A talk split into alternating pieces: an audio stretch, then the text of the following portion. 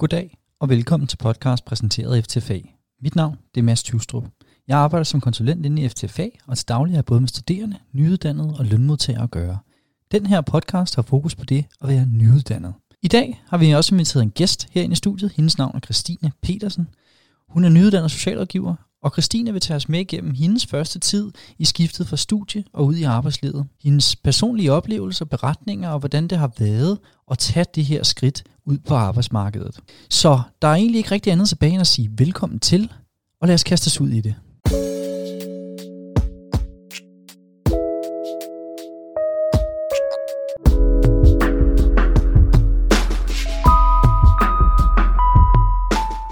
Hej Christine. Hej. Velkommen til. Tak. Er det fantastisk, du gider komme ind og snakke lidt mere omkring, hvordan, øh, hvordan det er at være nyuddannet socialrådgiver. Ja, at være på arbejdsmarkedet. Lige præcis. Ja. Forholdsvis nyuddannet. Hvornår var det, du blev færdig? Jeg blev færdig i juni i sommer, I sommer. så det er meget nyt, ja. det er nemlig meget nyt. Det, øhm, som vi jo rigtig godt kunne tænke os at høre lidt omkring, det er, hvordan din første tid selvfølgelig har været inde på arbejdsmarkedet. Mm. Men jeg kunne egentlig godt tænke mig at spole tiden lidt længere tilbage og træde tilbage i studielivet. Fordi jeg ved, at du var i praktik, som en socialrådgiver nu engang er, Mm. i et halvt års tid. Kan du fortælle om, hvor du var i praktik hen? Ja, jeg var i øh, praktik på et bosted for øh, udsatte unge med forskellige typer diagnoser.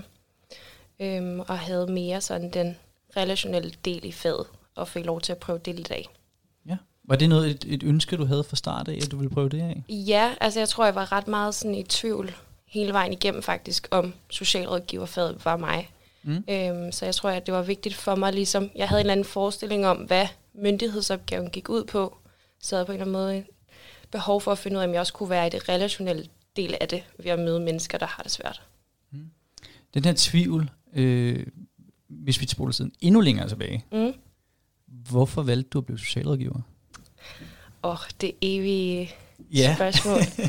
jeg ved det ikke. Altså, jeg tror, jeg havde sådan en øh, periode efter gymnasiet. Jeg vidste ikke rigtig, hvad jeg ville. Altså, og var egentlig super misundelig på dem der, der bare havde planen. Og havde et eller andet sådan særligt talent inden for noget.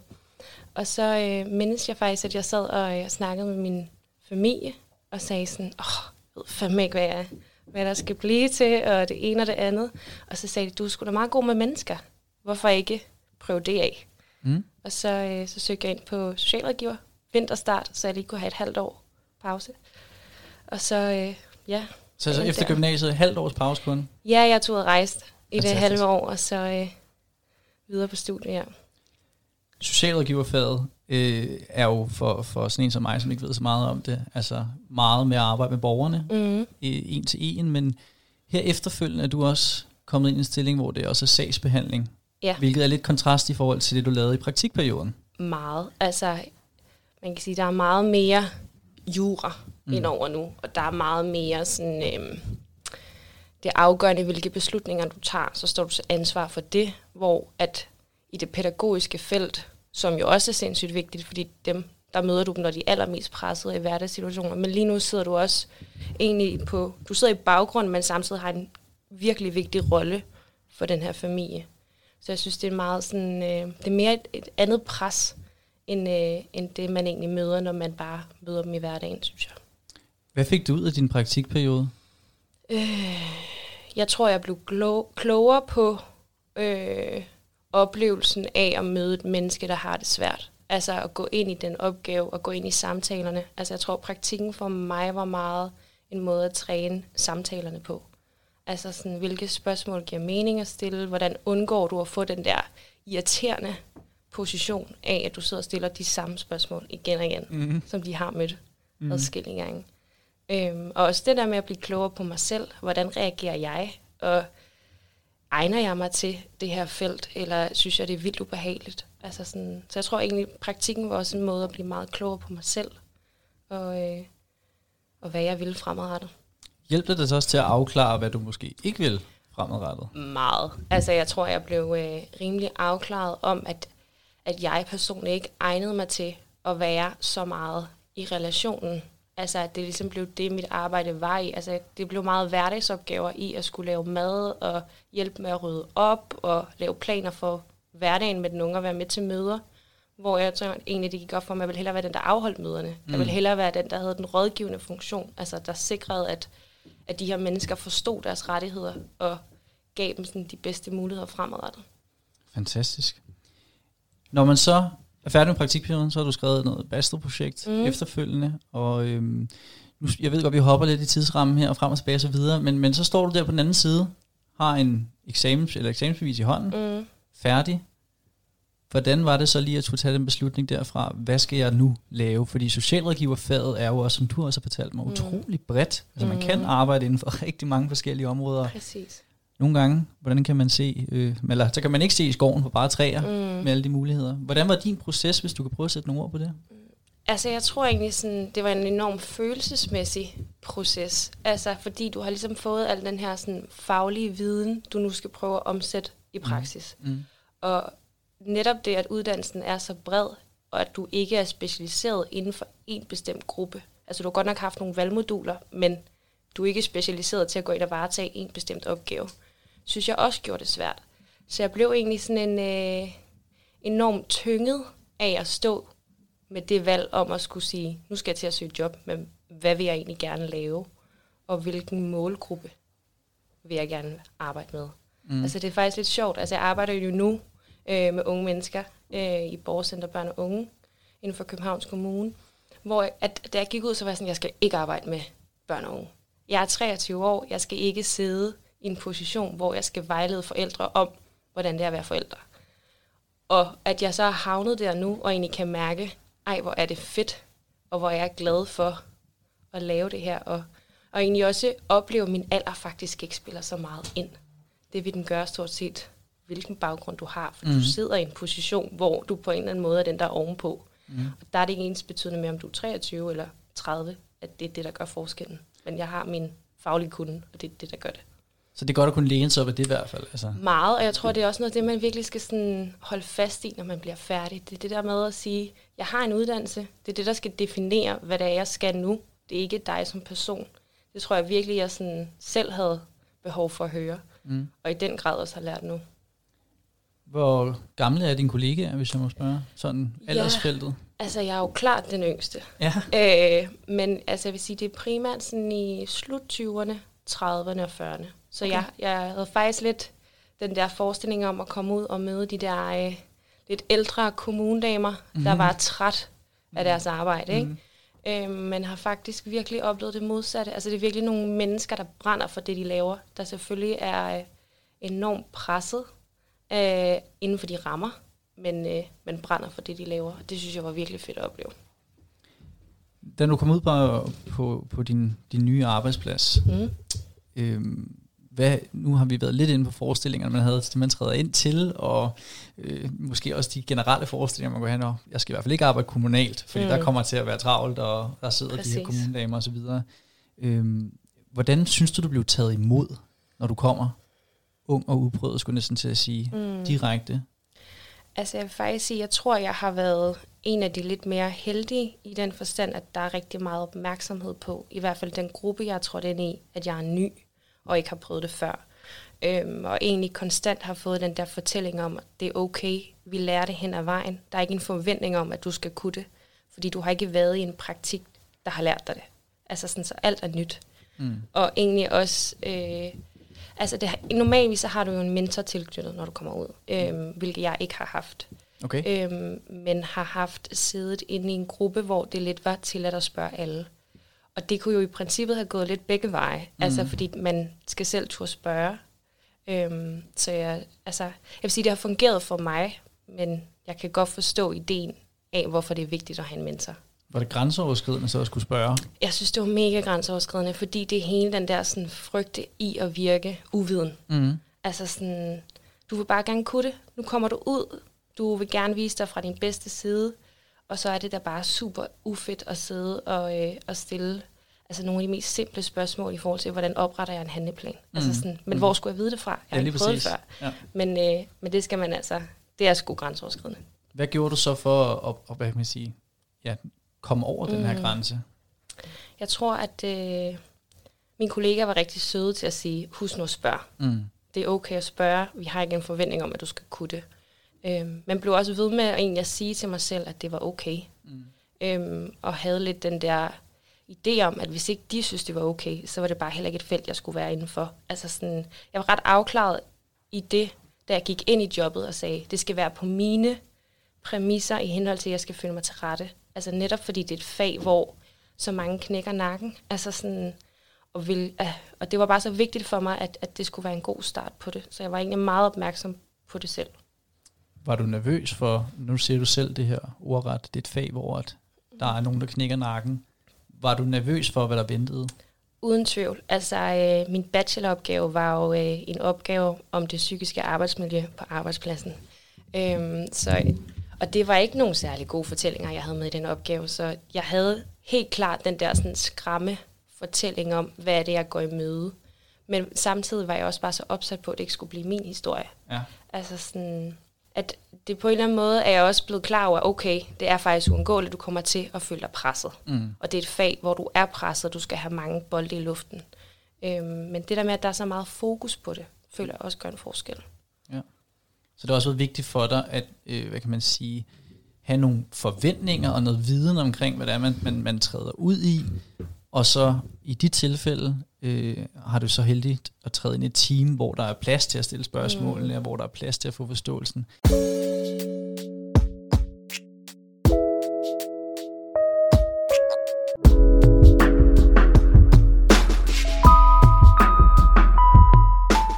Var noget, der ikke øh, er gået, som du forventede?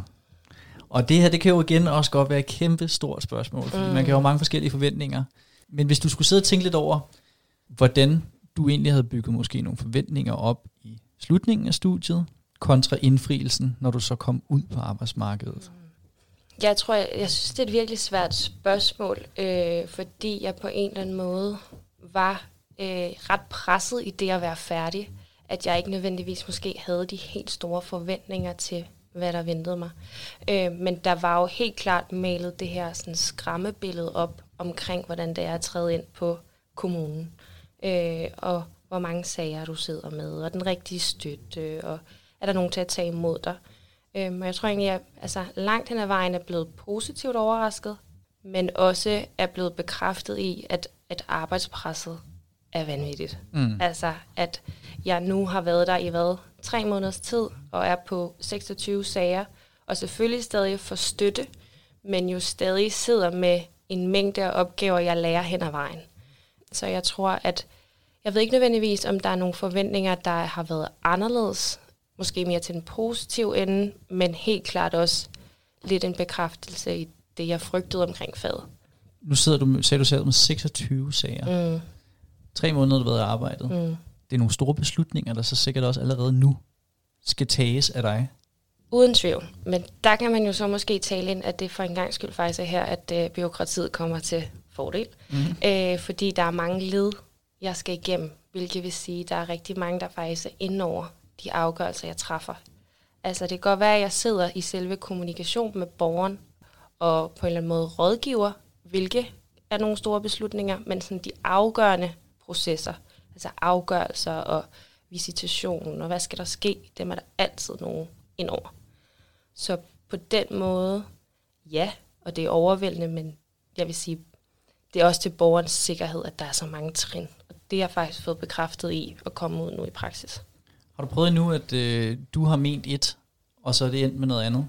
Jeg tror mere, at jeg øh, har fundet ud af, hvor meget økonomien spiller ind Mm. i forhold til, hvilke muligheder, der er stillet til rådighed. Øhm, men jeg vil faktisk sige, altså jeg, det er jo stadig så nyt, så hele min proces er lige nu ved at finde ud af, hvilke muligheder er der. Mm. Øhm, så ikke nødvendigvis der, hvor jeg selv har de største forslag. Altså jeg kan have en eller anden fornemmelse af, hvad er det, der skal arbejdes med. Men selve mulighederne i forhold til at arbejde med det, er jeg ikke bekendt med. Nej. Så jeg tror først, det er nogle år inde i faget, at, øh, at du for alvor oplever, at du vil noget andet, end det nogle af de andre vil. Ja, og så er det så der, man kan møde nogle udfordringer, Ja, hvis øh, system og borger øh, kolliderer på en eller anden måde. Det er det. Der har været travlt, der har været meget lave, og det øh, er jo også kun fedt at få mm. Hands-on erfaring hurtigt blive kastet ud i det, og der bliver stolet på dine, øh, dine praktiske erfaringer. Men det er jo også ret interessant at høre på, for det er der i hvert fald rigtig mange, der også taler ind til, at studielivet, der er selvfølgelig et pres i forhold til nogle eksamensdeadlines, og der er i forhold til, øh, man skal have nogle karakterer, og ja, man vil gerne møde op til noget undervisning også en gang imellem, og så videre. Efterfølgende, når nu du er kommet ud i arbejde, hvordan har det været, det her arbejdsliv og privatliv? Fordi det er jo også nogle tunge sager, mm. du kan sidde med. Uden tvivl. Øh, kan man lægge det fra sig i det hele taget, når man går hjem, eller ja? Altså, jeg vil sige, nej, Nej. det kan man ikke. Men det er også en af vilkårene i faget. Mm. Altså, fordi når du går ind i nogle andre menneskers liv, som har det så skidt, og virkelig har brug for hjælp, altså, så som menneske med empati kan du ikke lægge det fra dig, når du går hjem. Og det er jo også derfor, vi er i faget. Mm. Øhm, så er der så i de sammenhæng, hvor det tager lidt over. Øhm, det tror jeg er noget, man måske går lidt væk fra, når du kommer længere ind i faget. Fordi lige nu er alt bare så nyt. Så lige så snart du kommer hjem, så vender du alt det, du har lært i løbet af dagen, og, øh, og har svært ved at slippe det. Men jeg har haft enormt meget fokus på, at når jeg går, så tager jeg ikke min computer med, jeg tager ikke min telefon med, fordi så lægger jeg det der. Ja. Og så er det ligesom bare sådan det, jeg sådan kan huske, der sidder fast. Der bliver vendt nogle gange, men mm. det er faktisk en rigtig god måde at slippe det på, synes jeg. Så ligesom få sat en barriere mellem de to Ja. rammer. Altså arbejde, Præcis. nu er jeg her, jeg lader arbejdstingene blive på Ja. arbejde. Og så selvom man ikke kan tage den mentale rygsæk mm, af, så mm. kan man trods alt i rammesætningen mm. lade den være arbejdspladsen, og det andet være privatlivet. Lige præcis. Altså jeg tror, at, sådan, at det, er en, det er en enormt vigtig beslutning, man skal tage for sig selv til at starte med. At sige, jeg efterlader det på arbejdspladsen. Mm. Og så også få en accept i, det er okay ikke at have styr på det hele. Det er der ikke nogen andre, der har. Det er der ikke nogen, der har en forventning om, at du skal kunne. Altså selvfølgelig vil forældrene og barnet ønske, at du har styr på det i morgen, men det er bare vilkårene, at det kan ikke lade sig gøre. Det tror jeg bare, man på en eller anden måde er nødt til at nå til en accept omkring, for at kunne være i jobbet. Ja, lige præcis for at kunne mm, Mm, være i jobbet. For man, præcis. man vil gerne måske det hele, ja. og nogle gange så skal man også holde sig inden for de realistiske rammer, hvad man egentlig kan påvirke. Øh, og det tænker jeg også er en rigtig, rigtig god læring, især når man kommer ud med 110 timer fra studiet og bare gerne vil give et indtryk og, og, og ja, mm. tage mange bolde i luften, som du også var inde på tidligere. Mm. Jeg kunne enormt godt prøve at tænke mig, for alle dem, som øh, står på nippet her til at træde ud og, og måske få en hverdag, der ligner din. Mm.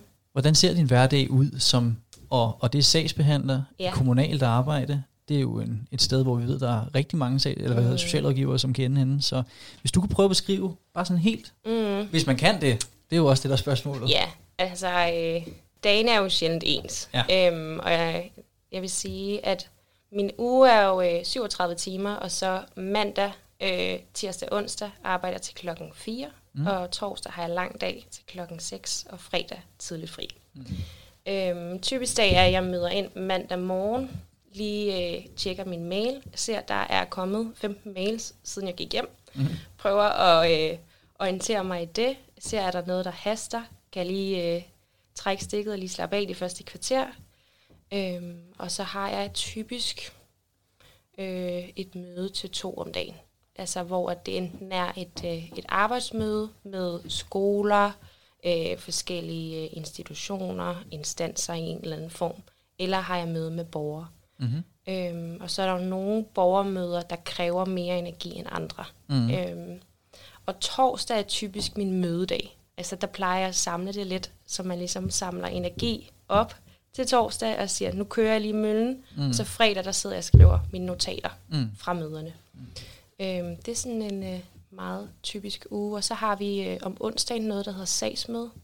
Det vil sige, at det, det team, jeg sidder i, øh, der er enten vores koordinator mm. eller vores leder med.